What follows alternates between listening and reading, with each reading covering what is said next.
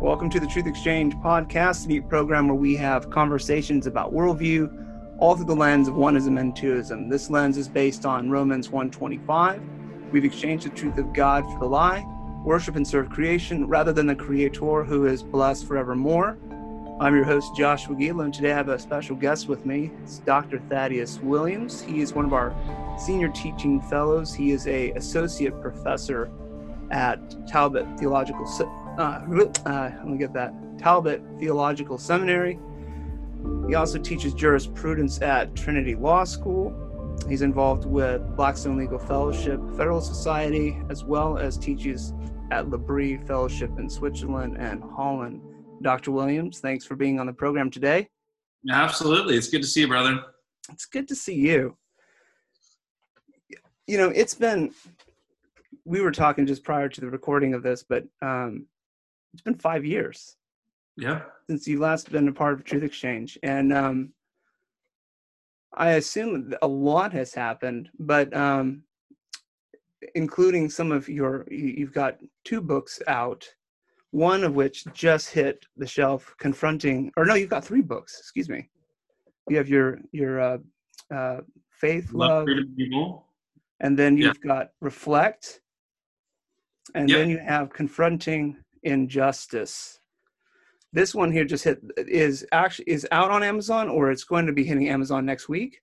Yeah, it's available for pre-order right now, and there's all kinds of little pre-order perks. You're going to get some uh, some top secret videos of me answering, you know, explosive questions about systemic racism from a biblical perspective, and and things like that. And uh, yeah, all kinds of incentives to pre-order. But the official release date is December twenty-second. So we're just, what, two weeks away. Okay.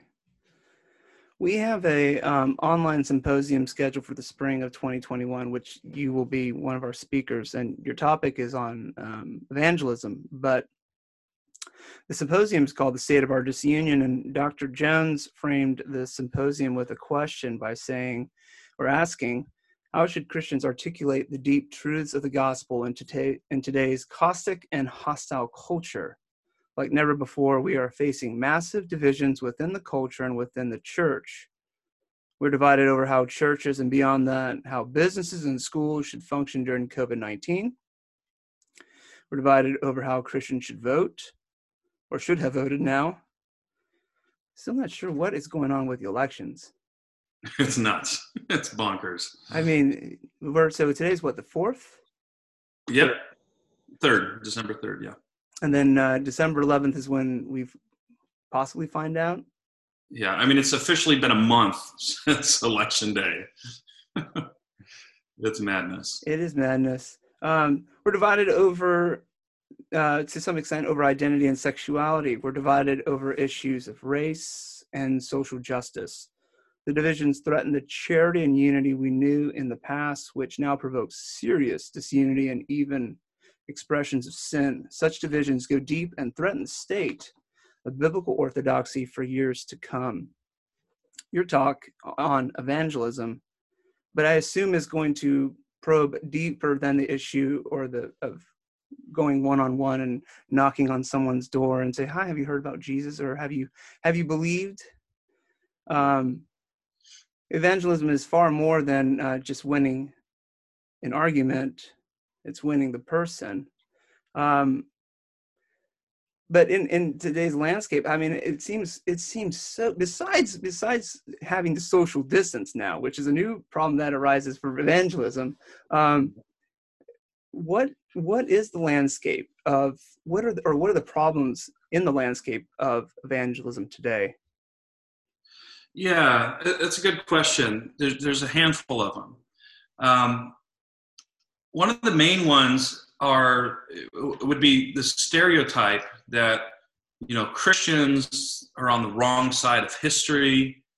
Um, Christians are the oppressors. If you read, say, you know, Robin DiAngelo's best-selling uh, White Fragility and some of her follow-up books, she has these charts that she lays out on, you know, who counts on the hierarchy of oppression, you know, who who are the oppressed, who are the oppressors, and she lays it out very clearly, that if you hit the trifecta of being a white, straight Christian male, you are the source of all the evils of the cis hetero patriarchal white supremacist Western culture.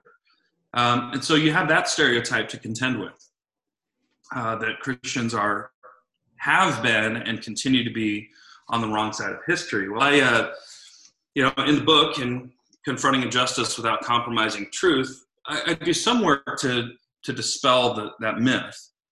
You know, I, I cite some of the research that when it comes to actually loving the poor with your time and resources, Christians are outpacing all other demographics in the United States by a long shot. And so there's a certain stereotype out there that, oh, because Christians by and large tend to be opposed to big government redistribution of wealth policies, therefore they they could give a rip about the poor. It's a very common stereotype, and, and a lot of younger Christians in particular get duped by that and think, well, if I'm going to care for the poor, I better sign up for this political party. Uh, so, so that's one of the things that just flatly contradicts the hard evidence. There was a study done in Philadelphia in twenty eighteen by a non-religious uh, research organization, and they looked at a dozen faith communities in Philadelphia, Pennsylvania, and what they found was that uh, these congregations of believers in a single year generated over fifty million dollars worth of economic benefit to their communities. And so because that isn't, you know, state sponsored, it's not a government redistribution of wealth, the narrative is, well, Christians don't give a rip about the poor. It's just false. Mm-hmm. So, so I find that that's one of the biggest obstacles to evangelism these days is just Um, debunking the stereotypes that Christians are perpetually on the wrong side of history. And a lot of Christians um, play into that shame game, mm. um, where we need to just take an apologetic posture towards everything. And it's like, look at your Christian history. You have a lot to be proud of when it comes to our brothers and sisters in the first and second century, um, from the bottom up, overturning infanticide in the Roman Empire, where little unwanted babies were literally thrown on human dumps. And it was our brothers and sisters who understood the gospel mm-hmm. that said, because we've been adopted by the Father with a capital F, the creator of the universe, we're going to go take these unwanted image bearers and adopt them as our cherished sons and daughters. Fast forward to the second and third centuries, these, these plagues break out that devastate the Roman Empire. And most of the non-Christians are running from the hills. This world's all I got, so I'll be damned if you're going to take that from me. And so our brothers and sisters run to the bedsides of the plagued, uh, often getting sick and dying right alongside of them. Yeah. Um, we have, you know, the abolitionist movements of Wilberforce in the U K and the Clapham sect in the United States with Frederick Douglass and Sojourner Truth um, and others. Uh, Christianity, if you read uh, Thomas Sowell, he's got a book called uh, Black Rednecks and White Liberals. And Sowell has a chapter on the real history of slavery, where he unpacks the fact that slavery had existed in every culture. It was a universal down through the ages. You found it uh, in the Middle East. You found it, there was more slaves in China and India than the entire Western hemisphere combined. There was slavery in Northern America by the time Uh, Columbus set sail on the ocean blue. Slavery was already well established in North America. Mm. There was more slaves in Brazil and South America than in all of North America. And he says this had gone on until the eighteenth and nineteenth century, when it was Christians, because of good theology, who understood the imago Dei, that people are people, not property. Right. It was Christians who spearheaded the abolitionist movement, not just in the U K and America, but through their reach and influence, they helped abolish slavery all over the world. They stamped it out in the Middle East. They stamped it out uh, in Australia. They stamped it out uh, in Africa. They stamped it out in South America. So I know it's a long answer to a short question, but part of it is just we're up against a stereotype that ignores the fact that Christians were on the forefront of combating Nazism. Christians were on the forefront of combating in making slavery illegal. Christians were on the forefront of battling plagues and overturning infanticide, and those trends continue on into the present day. But again, you have a very powerful media pushing a narrative that says basically all Christians are enemies of the human race. There's also, besides stereotypes, there's also a lot of um, um, uh, redefining history. Yep. Going on, uh, I'm trying to think, was that the sixteen nineteen or sixteen eighteen project, for, for instance? Yep. Um, you know, it, it, you know, every, every year it's like Columbus Day comes around and they go, oh, let's celebrate. Let's, it's now, let's celebrate Indigenous Day. Yeah. It, it, well, I, make no mistake, there were times in, in the history of the church that the church misrepresented Jesus pretty radically. I mean, there was times in American history that um, people naming the name of Jesus were advocating straight up racism. That mm-hmm. That's a hard fact of history. Yeah. There is a history of inquisitions and Salem witch burnings and, and crusades, but I got to ask myself, which Christians actually merit the title Christian? Mm. Which ones actually embody scripture? The ones who are, you know, treating black people like property are the ones who are leading abolitionist movements as an implication of the doctrine of the Imago Dei. You know, not everything called Christian is the real McCoy. Yeah. Can you, here's something I, I've seen a lot lately, specifically in reform circles, is um, you can get the gospel right, but you can also, but you can get issues like justice wrong. So they, they'd point to like the Puritans, or they'd point to, you know, um, Jonathan Edwards or George Whitefield and say, well, these men, these men had slaves. And I, I've now seen it. It's now gotten to the point I've now seen it where they're questioning, were these men actually believers? Yeah. Right. So we're actually saying that uh, because of this kind of man stealing, they're questioning uh, whether or not that person actually was united to Christ. How would you how would you walk with somebody who would either A, say that, or um, is being discipled under that that kind of new trajectory of, of thought? Yeah, yeah, that's a that's a great question. Um, that that's part of the beauty of Christianity. Christ is the center. Christ is our sole allegiance. And so it's not, you know, Paul faced a version of this issue in the first century where people were saying, you know, I follow Apollos, I follow uh, Peter, I follow Paul, I follow so-and-so. And Paul reiterates that, look, we are Christians. We aren't Paulinists. We aren't Apollians.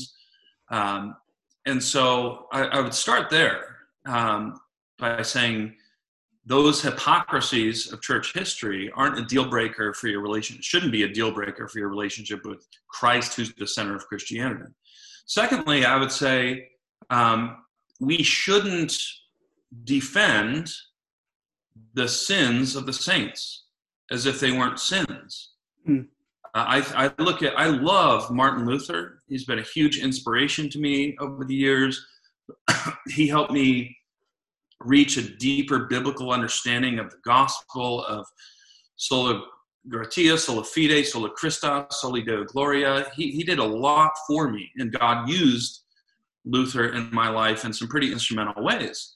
But that doesn't mean I'm now committed to defend his rabid anti-Semitism, right? Towards the end of his life, um, he published some pretty horrifically, and I would argue heretical things Hmm. about Jewish image bearers of God. I don't have to defend that. So, right. so it's not an either or. It's not all black and white. You can pull lots of babies from the bathwater. And that's hmm. the way I think about Edwards. I'm not going to sit here and try to defend him owning image bearers of God as if that's somehow defensible, because it's not. But I, I can pull the babies from the bathwater and say his work on freedom of the will is groundbreaking and will deepen your understanding of the sovereignty of God. I can say his religious affections is a, a powerful exposition of how God changes hearts. I can say that his um, on original sin, or fill in the blank, mm-hmm. is work there's still a lot of fruit that can be picked and enjoyed there. And the same thing for Whitefield. Whitefield's understanding of the need for repentance, salvation by grace, is deeply inspiring because it's biblically true, not because his life perfectly embodied those truths. Mm. So that would be my, my second big point is, is we don't defend it. Um, yeah. Don't defend the sins of the saints. And then thirdly, um, use those historic examples. Th- this is actually something that, that comes from uh, Jonathan Edwards in some of his journal entries. He talks about how, uh, just to paraphrase him, he says, whenever I see what is odious in another, odious, like it's it's stinky, it's rancid, it's if I see something rank in another, instead of using that as an opportunity for self-righteousness, he, he calls it improving upon, improving upon the sins of others. And by that, he means using the sins of others as a mirror into ourselves. Hmm. And he, and he says, if I see what is odious in them, I need to ask the question, is that same odiousness in me? And so not exempting ourselves self-righteously, but saying, hey, if if Whitefield and Edwards could have this, this deep hypocrisy, where is that in my heart? Holy Spirit, search me. Know my heart. See if there's any offensive way in me and lead me in the way everlasting. And in that way, we we improve upon the sins of others. And we can look at historic examples like Charles Spurgeon, right? The great uh, Reformed, the Prince of Preachers. Right. You know, he was starting orphanages. He was reaching out to uh, people who were really hurting, not in spite of, but because of his gospel convictions. And so uh, that would be a, a fourth point is look at the ones who actually um, were on the right side of those yeah. questions. Yeah. In terms of um, evangelism, justice is, is uh, well, let me see how we could put this. Justice is going to be uh, a recurring theme throughout the symposium. And I'm curious how how you're, you will, uh, and if you will, actually tie your talk into to that issue of justice, specifically, um, and based on your latest, your recent work, social justice. Could we camp out on that? And but first, by doing that, can we define terms? What is justice? Um, and is there a difference between justice and social justice? And and then third, uh, what is the biblical worldview of those two, if there is two? Yeah, yeah, yeah. Good question. So uh, in the book, I draw a distinction between, uh, you know, in Confronting Injustice Without Compromising Truth, just to give another shameless plug there, um, I draw a distinction between social justice A, which is my term for the biblically compatible kind. So this would be everything I mentioned a minute ago.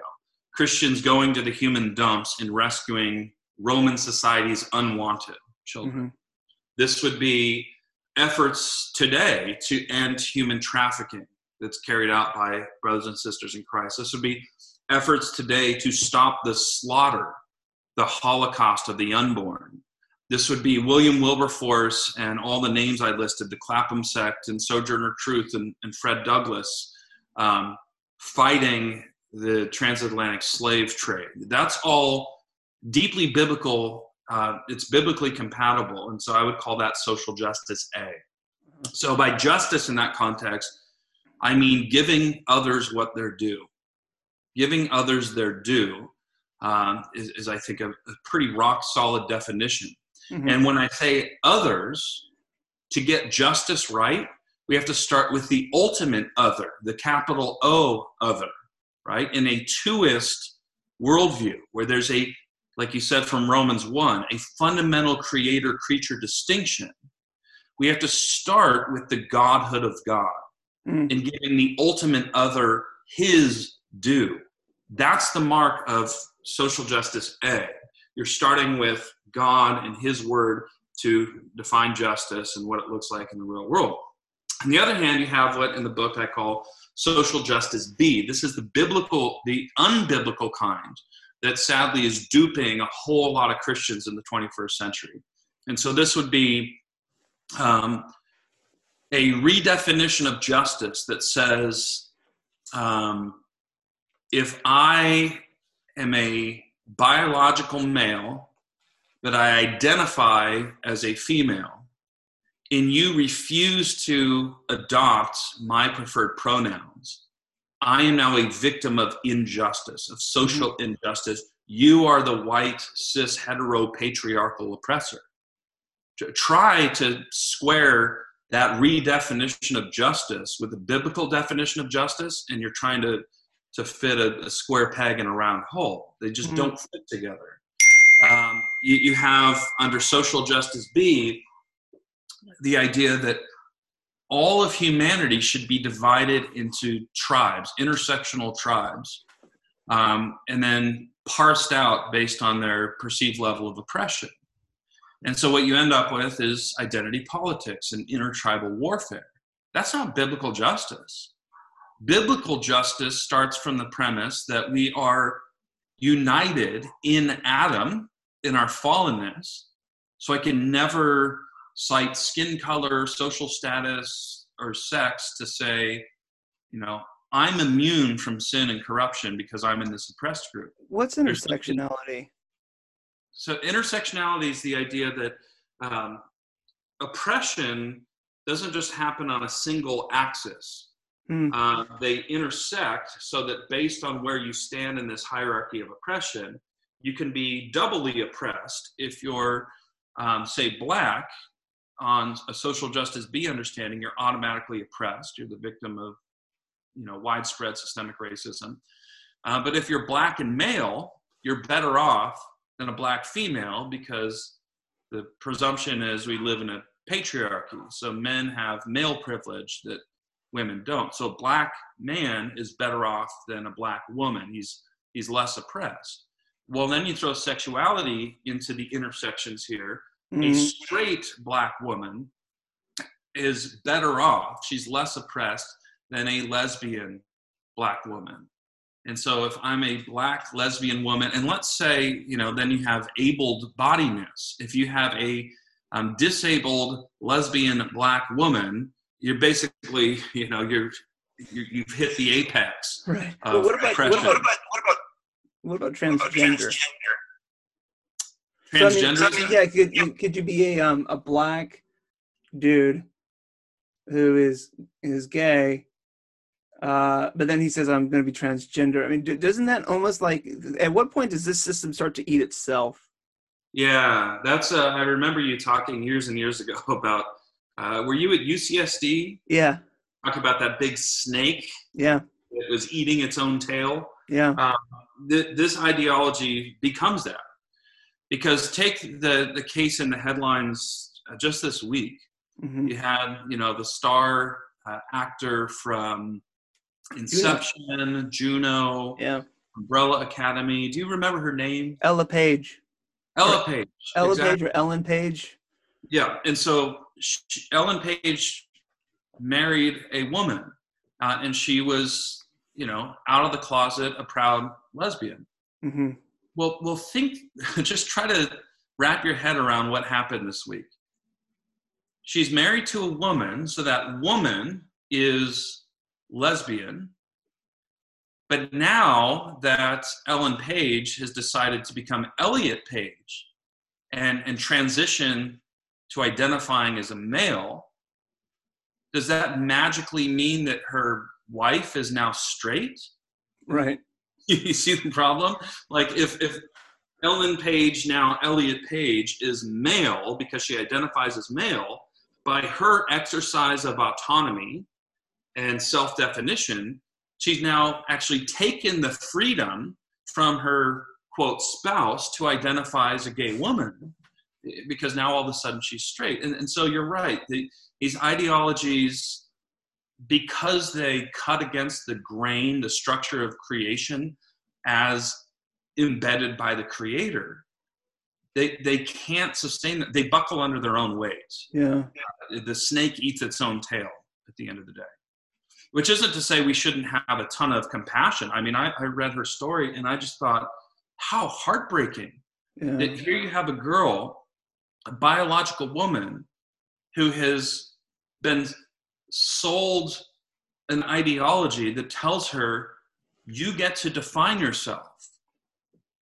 Let, let me just be flat out blunt about this. That ideology that you get to identify yourself, you get to construct and sustain your own identity, it's just mean. Mm. It's mean. And it's mean because constructing and sustaining an identity is a creator-sized task.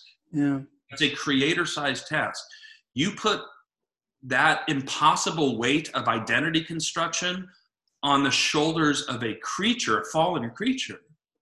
And what happens is we buckle under the weight. I've seen this in years of ministry as, as young people buy into this ideology. I have to go find myself. I have to follow my heart. I have to be true to myself.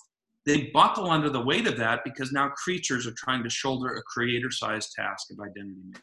Wow. That is a really good way to put it. And and and and now it's even being put on children. Yep.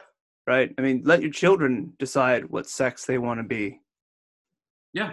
I mean, I was I was working about forty feet that way. This was about a year ago when I was working on the book.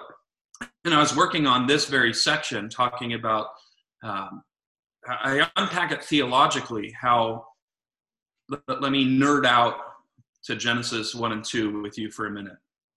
Uh, I've been baffled for years by the, the claim that temptation, by the time you get to Genesis three, of um, the serpent's promise, serpent's deceptive promise, you will be like God, knowing good and evil. You'll be like God, knowing good and evil. I didn't really understood what that phrase meant. Um, yeah, it is a weird one. It's a strange one. And, and so here, let me just unpack this because there's so much insight here for exegeting this cultural moment yeah. from that phrase. So some of the interpretations range from, well, They they didn't have any intellectual category for evil in the garden. And so by sinning, they would come to this new realization, oh, there's this thing called evil in the universe. Um, or maybe they would gain an experiential knowledge of evil. Um, because before the fall, they only had, you know, say a hypothetical understanding of it. Right. So they would come to experience it. But the text says they would be like God, knowing good and evil. And like God, God doesn't know evil by experiencing it, by doing it. God's holy, holy, holy. So, so there's got to be something else going on in this text. And so I did a lot of research, and the light bulb moment for me happened uh, reading Abraham Kuyper's book, Common Grace. Mm. Uh, volume one of Abraham Kuyper's Common Grace. It's on page like nine hundred and something of this, this epic Kuyperian tome. And In, in the final two chapters, he unpacks that phrase, and it is just brilliant. Here's his, his exegesis in short. He says, knowing, that the Hebrew word that's used in Genesis three, knowing a good and evil, does not convey like intellectual knowing or experiential knowing. It's, it's like a, a, what I could call a maker's knowing. You know something because you made it that way. Mm. And so it would be, here's kind of a silly uh, parallel, but it would be like, you know, after college when I was living with, uh, one of my roommates was an old high school friend named Dave Farell. And Dave Farell plays bass for the band Linkin Park. And so he would come home from work, and I'd get home from work around the same time. His work was hanging out in the studio right. and laying tracks for their next album. Uh, I'd hop into his car and listen to the day's tracks. And I would ask him questions like, hey, what effect are you using on your bass there? Mm-hmm. Um, you know, what, why that chord change? That seems like such a non sequitur, but it works. Who came up with that? And he knew the answers to every question because he had a, a maker's knowledge. Mm. He didn't know it just because he listened to it a bunch or studied the songs, but because he wrote them. He knew the answers because he made the song the way it was. And so God has a maker's knowing of his creation, because he determines it to be what it is. He has a maker's knowledge. So this sheds some light on the serpent's temptation. You will be like God, knowing good and evil, meaning you get to be the maker. You get to be the creator. You get to define the meaning of things. And that's that's followed by the very next phrase, knowing good and evil. And that, that phrase threw me for years and years. Like, we hear those terms as moral categories, good and evil. But in ancient Hebrew, there was this common tradition where you would cite opposites to describe everything in between. So, for example, I could say black and white. In an ancient Hebrew, I'm referring to every color. Right. I could say um, the Beatles and Creed, and it would be understood that I'm referring to every rock band by citing opposites. Like, right. Amazing and a horrible band. Um, offense, no offense intended to, to the Creed fans out there. Um, but let's be honest, come on. Uh, so, so if you take that phrase, good and evil, what's being said there is everything. God is the knowing maker of everything. He defines the meaning of our biology. Mm. He defines the meaning of marriage. He defines the meaning of sexuality. He defines the meaning of morality, of beauty, of truth. God, by being the sovereign creator, has that sovereign mandate to be the ultimate definer of reality. Mm. And so the original temptation to Adam and Eve was, you can be like God, knowing good and evil, that is, you can be like God, you can be sovereign, you can be the knowing maker, you can define the meaning of everything. That's the original lie. Wow. And you saw the havoc that unleashed in Genesis three. Yes. That is the same lie that is now being, your, your original point was, we're telling little kids this. Yeah. You know, I got four little ones, and I see in so many, you know, kid-aimed cartoons and everything, and, and Pixar movies, the driving moral of the story is essentially what the serpent was promising in Genesis three. Follow your heart. Be true to yourself. Don't let anyone tell you how to think about anything. You can be the sovereign maker of your own identity. And we just, as Christians in the twenty-first century, we need to call that out for what it is. It is nothing less than a satanic lie being peddled to kids. Yeah. Yeah, it's so true, because, you know, I never thought I'd be a, a helicopter parent when it comes to watching over what my kids watch. Yep. And I, I've almost had to, I've, I've not, uh, not almost, I have. I, I, I let them watch old cartoons that I grew up watching from the eighties, where yep. it is, the, it, it, and they're, they're typically actually pretty violent. And my wife has said, you know, these are really violent. I was like, but you know what? It's good triumphing over evil. And I would much rather talk to my kids about that than constantly be pausing and being like, yeah, that's totally pagan. That is totally not true. That is evil. Like, I don't want to have to constantly c- explain transgenderism to my kids over a cartoon. Yeah. I get it, man. There's a game that uh, that Oz Guinness uh, played with his kids back in the day, and I kind of took my cues from him, and Uh, I've been playing it with my kids. He would play a game called Spot the Lie. Uh. And whenever his kids were watching something, uh, if they caught a lie, like, you know, Daddy, um, Elsa's saying no right, no wrong, no rules for me, I'm free. That's not freedom, that's bondage. Like, if your kid starts picking up and you train them to, yeah. to be discerning about these things, then they win like a dollar or something. Right. And so I've been playing that with... with my kids, and my ten-year-old in particular is like really into that game right now. And it's training her, instead of just like, you can't watch any of this stuff. This stuff is forbidden. It's I'm training her because she's not, I don't want to bubble wrap her. Yeah. Right.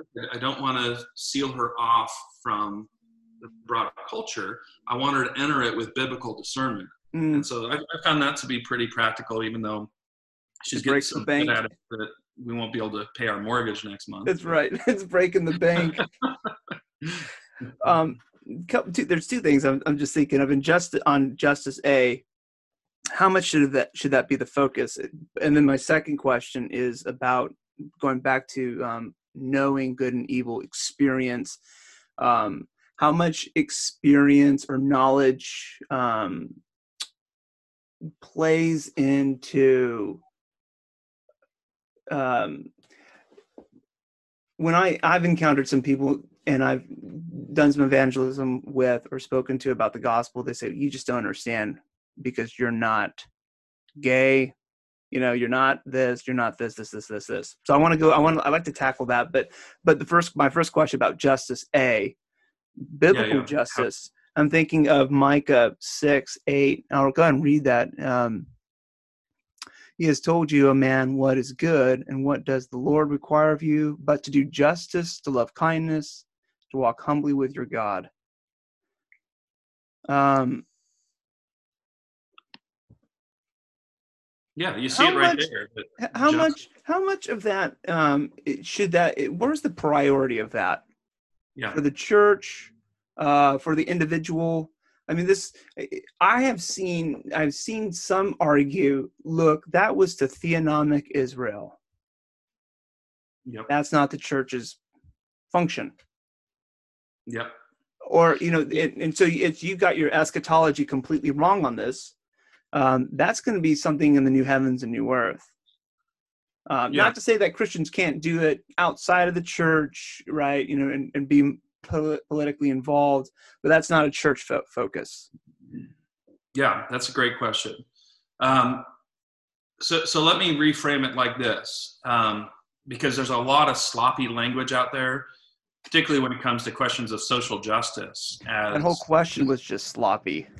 Yeah, there's the way it's typically framed. You hear it all the time.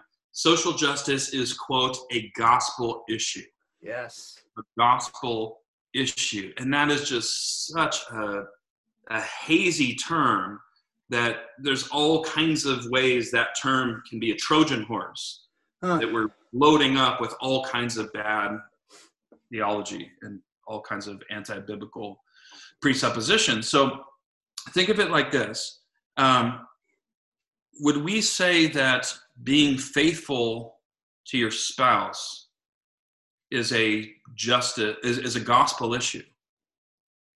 Would, would we say that um, not coveting your neighbor's stuff is a gospel issue?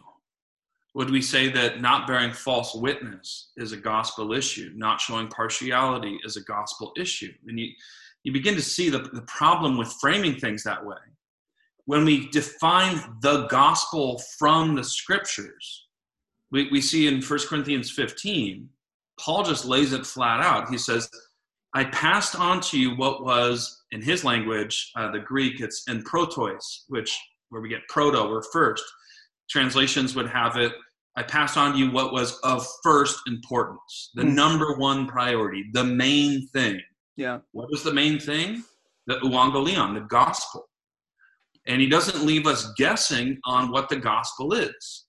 He says, Christ died for our sins in accordance with the scriptures. He was resurrected on the third day. He appeared to Cephas, to the twelve, and least last of all to me. Uh, and saved me by grace. Like he just tells us flat out, this is the gospel. Yeah. You read the book of Acts as the gospel was expanding from Jerusalem, Judea, Samaria to the ends of the earth. We have multiple evangelistic sermons recorded in there. When Peter stands up at Pentecost in Acts two and thousands of people get saved, we have the gospel that he declared. Right. He didn't say, the Romans are oppressive. Go and overturn Roman oppression. Go right. and and cancel um, the slave system, or the the Greek uh, the Hellen Hel- the uh, what was it the Greek um, yeah the Hellenists yeah Hellenists. He he doesn't give a series of imperatives. Mm. Instead, the gospel is an indicative. It's an announcement of what Jesus has done. The death and resurrection of Jesus, salvation by grace alone, through faith alone, in Christ alone. That's the gospel every time uh, it's preached in the book of Acts. It's the same gospel that um, Jesus himself preaches again and again in the New Testament. I have an appendix in the book uh, where I show that you know, the stereotype that Paul had a salvation by grace alone gospel, Jesus had a different gospel, is just a false stereotype. Mm. Jesus teaches salvation by grace alone. So we have to let the Bible itself define the gospel. And when we do that, we get the same message stretching from the Old into the New Testament. Salvation by grace alone, through faith alone, in Christ alone. Now, here's another question. If we keep first things first, then, and this is a principle that C S Lewis uh, spells out in a book called God in the Dock, in a series of essays.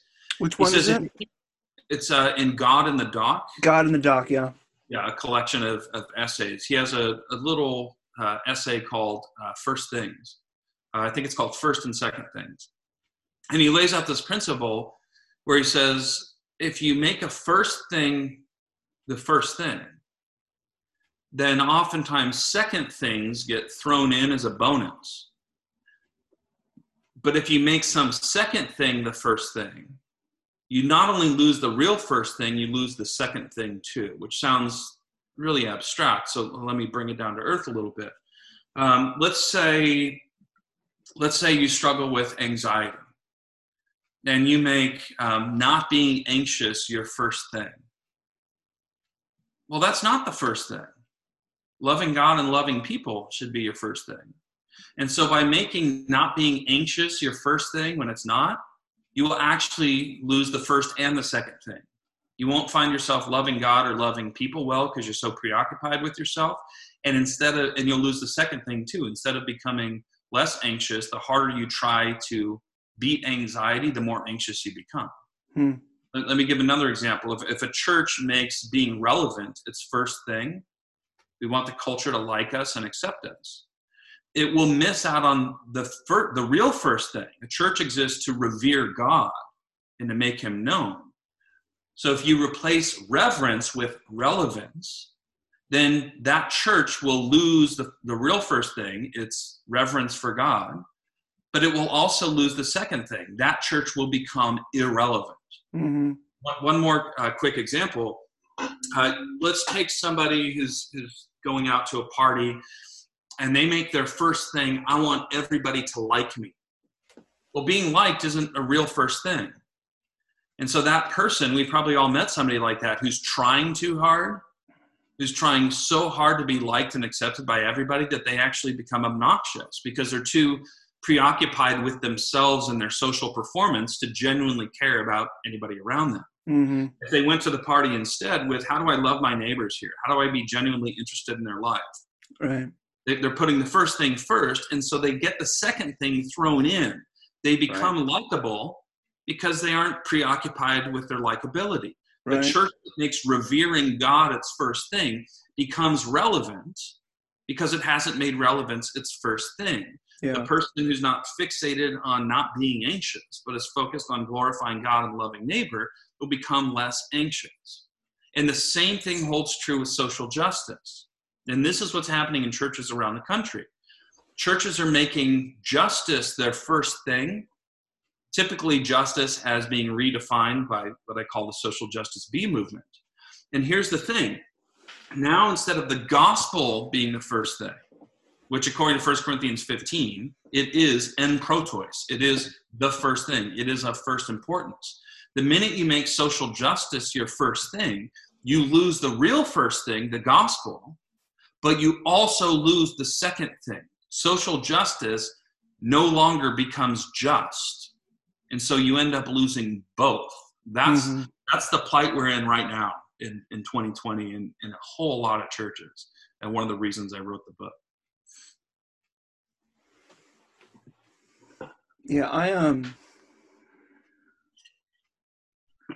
I guess what what is the avenue or the outlet that Um, in how do you inform Christians on how to do biblical justice?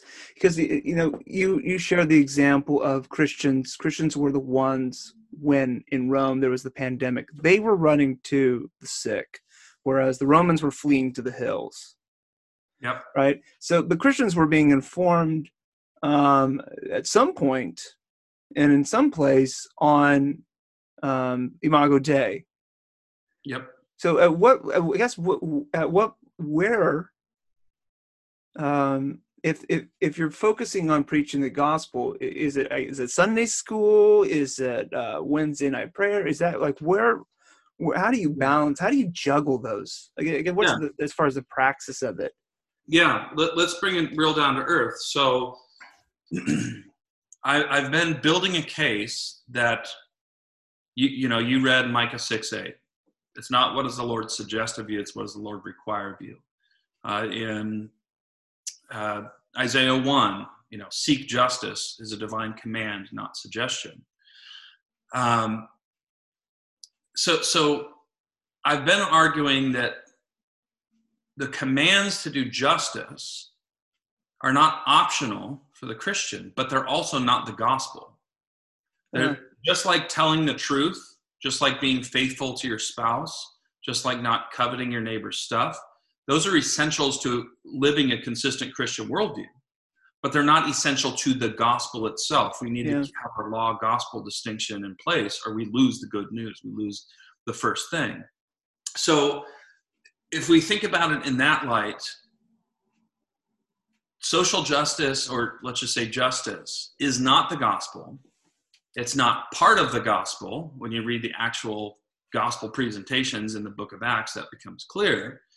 Rather, I would argue it follows from the gospel. Real justice, biblical justice, follows from the gospel. So when you keep the first thing first, what follows on the heels of that, whether it was, you know, abolishing infanticide in the Roman Empire, whether it was helping the plagued, whether it was um, abolishing slavery in the U K and the U S, real justice follows from keeping the first thing the first thing. So, so let's bring that really down to earth. What does that look like? Well, I've found that if I'm not preaching the gospel to myself on a daily basis, I don't do justice. Mm. And so for me, you asked, where does it start? I'd say it has a place in, in Sunday school and, and from the pulpit, but but on a daily basis, bringing it really down to earth, preach the gospel to yourself daily.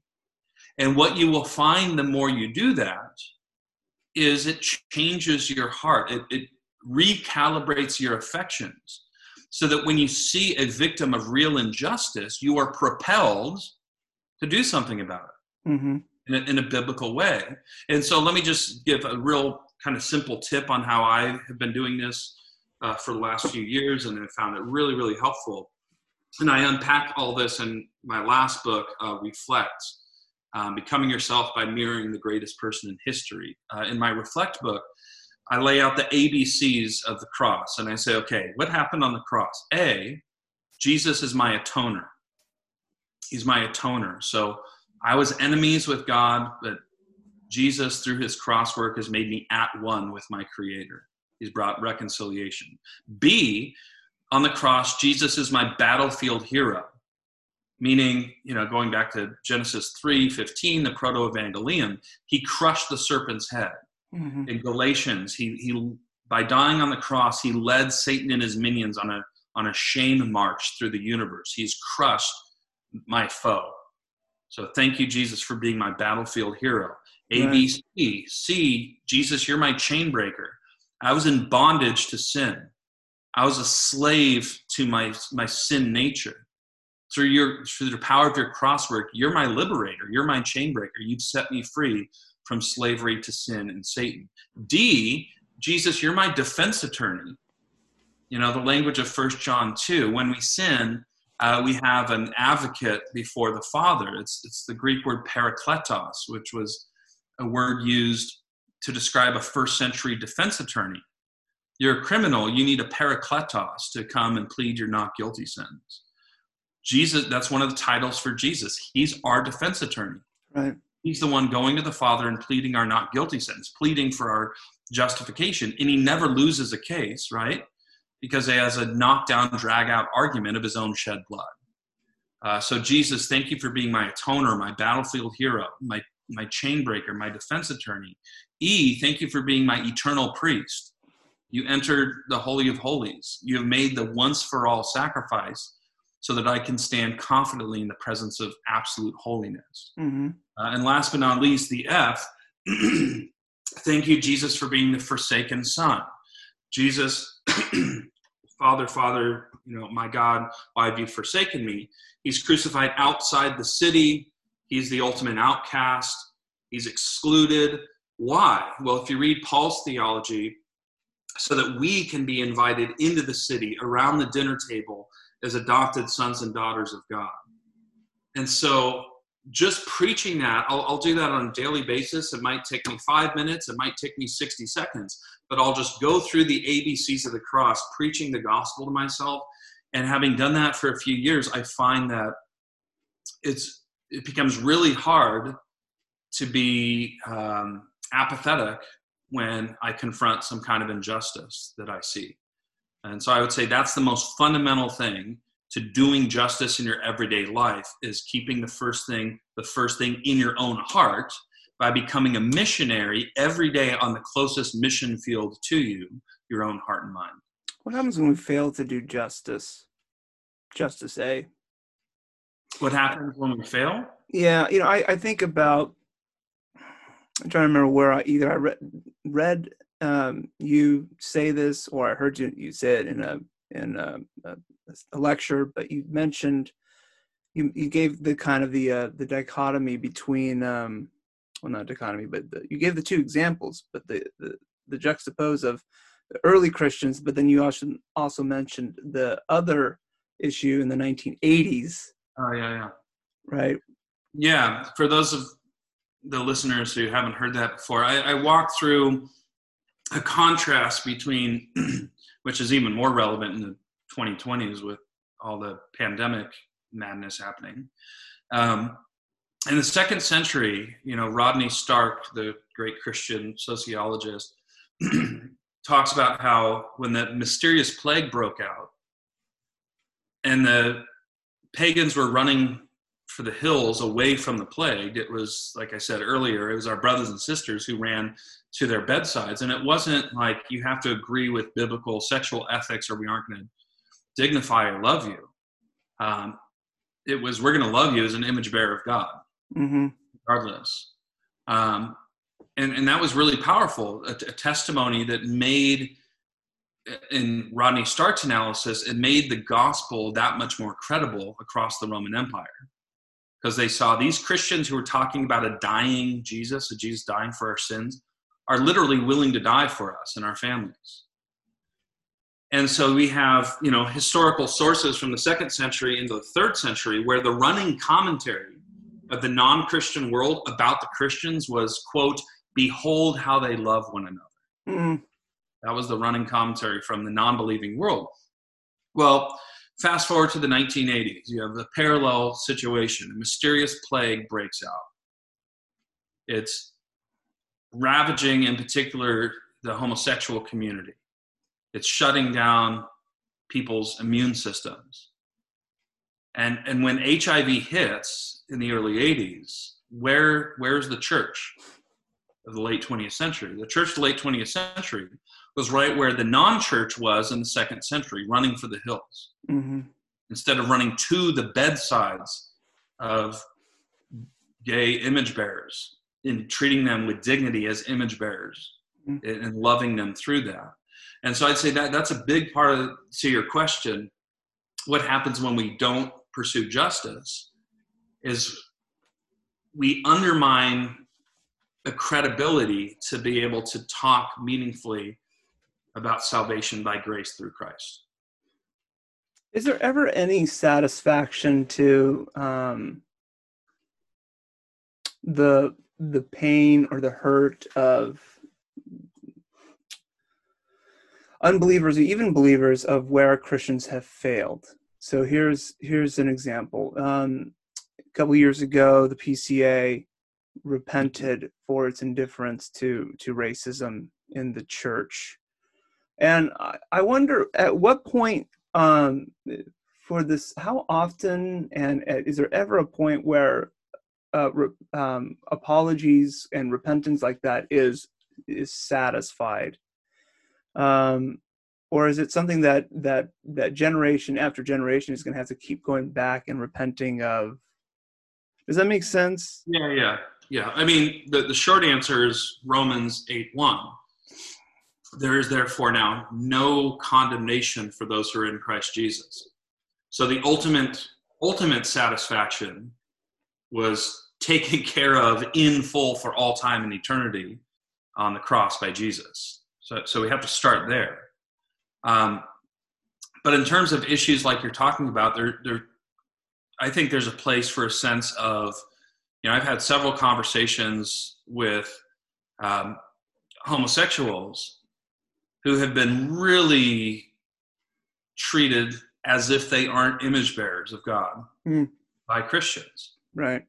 And so I'll often say something like, you know, I'm not like a pope representing Catholicism. I'm not like some exemplar or voice box for all, all Christendom. But for what it's worth, just as somebody who loves Jesus, I just I just want to say sorry that you experienced that. Yeah. At the hands of people claiming to follow Jesus. Yeah. And that's a that's a real conversation opener. That's a that's a real um, real way into having a meaningful conversation with them, because mm-hmm. there are a lot of wounds, not just um, talking about sexuality, but also with race. Yeah. Um, there, there's places in that conversation to, to say, look, there were times that so-called Christians, self-declared Christians, weren't just complicit with, say, Jim Crow segregation or lynching or um, slave trade in the antebellum South, but were actually trying to twist scripture to support such racism. Right. That's inexcusable.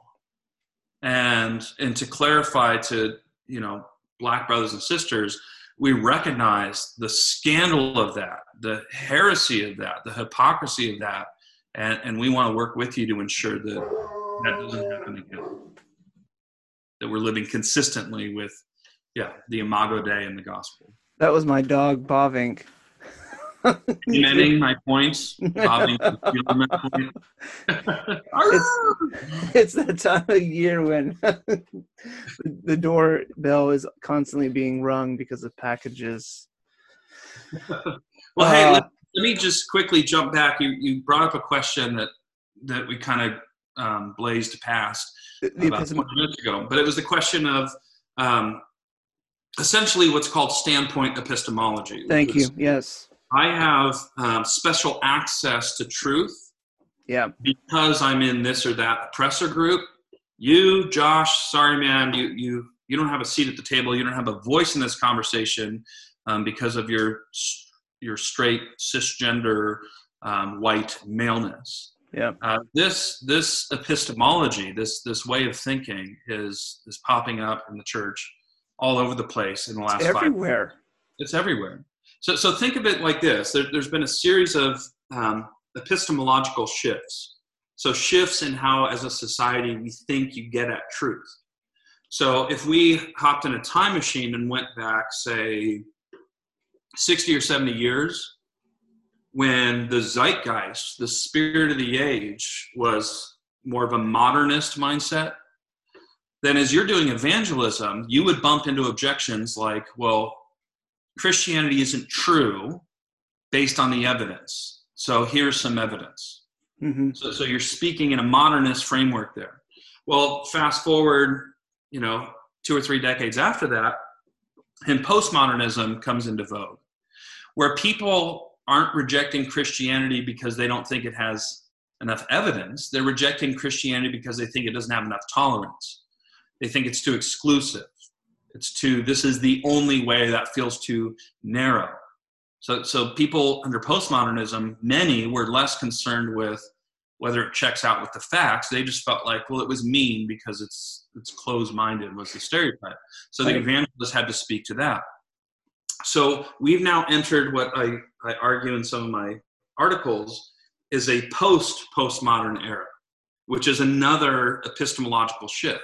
Yeah. In the post-postmodern era, Christianity is rejected not because they don't think it's true based on evidence, not because people think it's, say, intolerant, uh, but rather it's rejected because it's perpetrated by white people and men. Yeah. And so that that's become a new epistemology that's very trendy in our day, where you can be shut out of a conversation simply based on the lack of melanin in your skin cells, or simply based on whether you have a Y chromosome. And, and I, I think that that idea is insidious for lots of reasons. One of them is that it undermines the authority of Scripture, for one, because now your real source of inerrancy is the feelings of somebody who, who's oppressed and falls into a certain group. Um, Number two, it, it is literally prejudiced. The word prejudice means to prejudge. So I am prejudging another image bearer of God based on whether I think they're worth listening to or whether they need to just shut up, based purely on their appearance. That's prejudice, plain and simple. That's yeah. what in biblical categories would be called, you know, partiality, which is condemned in Uh, in the book of James. The third problem with this kind of standpoint epistemology is that ideas and doctrines, this is going to sound a little crass, but ideas don't have penises. Ideas don't have X and Y chromosomes. Yeah. Ideas yeah. don't have melanin, right? And so you could take everything I've said on, on the podcast today, and you could find it said more articulately by somebody like, say, Vadi Bauckham. You could find my arguments against abortion articulated better by, say, um, Sidney Callahan. You could find my presentation of the gospel today and put it in the mouth of, say, Rosaria Butterfield. You could take my arguments against social justice B's redefinition of racism way more articulately from, say, Thomas Sowell or Coleman Hughes or Shelby Steele, or we just lost um, one of the best, uh, Walter Williams, who passed away yesterday. Yeah. And so you can take all these ideas and transport them from my mouth into the mouth of somebody who doesn't fit into my uh, level on the pyramid of oppression.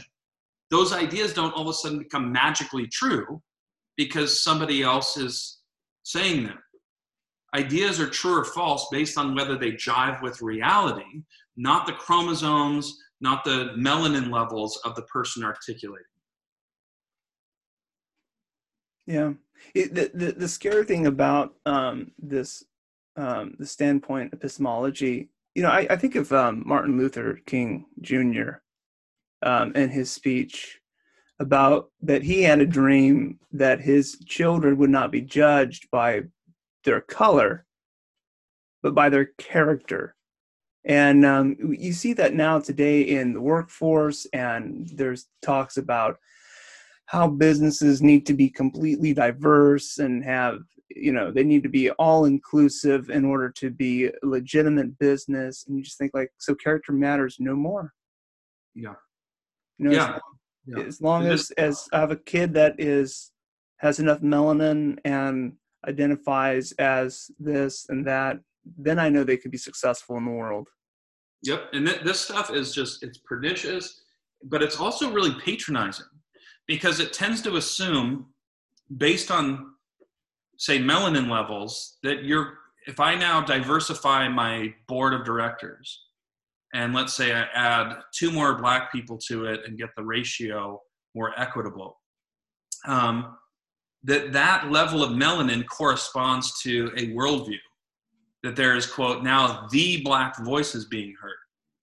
And that is so patronizing. When I was writing, you know, Confronting Injustice, I have, you know, twelve diverse voices at the end of each chapter um, sharing their stories. And, and these have become some of my dearest friends over the last few months. And and they, they just reiterate this to me again and again, this this nonsense of, quote, the black voice. And, and the deeper I dug into that, um, and in terms like intersectionality, uh, terms like white privilege, terms like white fragility, terms like whiteness, um, the redefinition of racism as privilege plus power, The, these are the things that in the mainstream today are considered the black voice. And if you don't buy into those concepts, you you are the oppressor. You're, you're white supremacist, and, and you're muting black voices. Well, here's the problem. The concept of white privilege came from a white far-left feminist named Peggy McIntosh. The term white fragility came from a white far-left um, sociologist, race educator named Robin DiAngelo. The term whiteness to describe, you know, the evils of our hegemonic culture comes from a white far-left woman um, by the name of Judith Katz. The idea of racism as prejudice plus power comes from a white uh, uber feminist woman uh, by the name of Patricia Biddle Patva. And so the idea that we're listening to the black voice, if we're getting woke to concepts like white privilege and white fragility and whiteness, it's just false. What we're really mistaking for, quote, the black voice is a far left white feminist voice. And a lot of Christians are just being taken in by these terms, thinking, being duped into thinking, well, now I'm taking my black brothers and sisters more seriously. No, you're just being duped by far leftist white ideology. So I know I might get some uh, some heated responses to that, uh, but check out the book. I document all this stuff. I'm not writing this to, to win popularity points, because I'm well aware um, I'll be tarred and feathered for, for saying a lot of this. Are you getting any, any kind of pushback at, uh, at the seminary? Uh, not at the seminary, um, but in general, yes. And, and I, it's just kind of the, um, the previews of things to come. So I, I'm fully expecting that um, folks on the left are going to call me every name in the book. Um, that that has already happened. Yeah, uh, I've been called every name in the book. Um, but what was surprising to me this week was realizing that I'm I'm really caught in the crossfire. So I had um, Zondervan uh, has started their their social media marketing campaign, and so they released a, a handful of quotes uh, on their media outlets. And man, I have been called in the last seven days um, every name in the book. You know, I'm a Marxist, even though I'm writing an entire book debunking Marxism. Uh, I'm a heretic, um, even though I'm holding to the historic, you know, Christian gospel as affirmed by Westminster and Calvin. Um, I'm, you name it. And so it's fascinating to me just how easily triggered people are on both sides these days. Because yeah. the Zondervan promo included the word social justice, I was immediately dismissed as a far-left social justice warrior snowflake by yeah. people who never bothered to read the book. And it's just straight-up slander is what it is. Yeah. Uh, and so, yeah, I've, I've been getting it from, from both ends, which I knew full well going in. Um, that's just kind of the nature of the beast these polarized days. That is funny. And, and sad. I mean, just the, that that you're being called a Marxist and social. I mean, I, yeah. I know you. I know you personally, but um, just I mean, if you read the book, yeah, I mean, it's like calling Peter Jones a oneist. That's right. That's right. That is crazy. Thaddeus, thanks for being on the program. Hey, it's a joy to be with you, Josh, and miss you, brother. Can't wait for our uh, symposium coming yeah. up. In the- This concludes our episode of the Truth Exchange Podcast, the unique program where we have conversations about worldview, all through the lens of oneism and twoism. Be sure to drop us a line, let us know how you think we're doing, or let us know about anything that you would like to see us address in upcoming episodes. Remember, this podcast is only made possible from friends like you.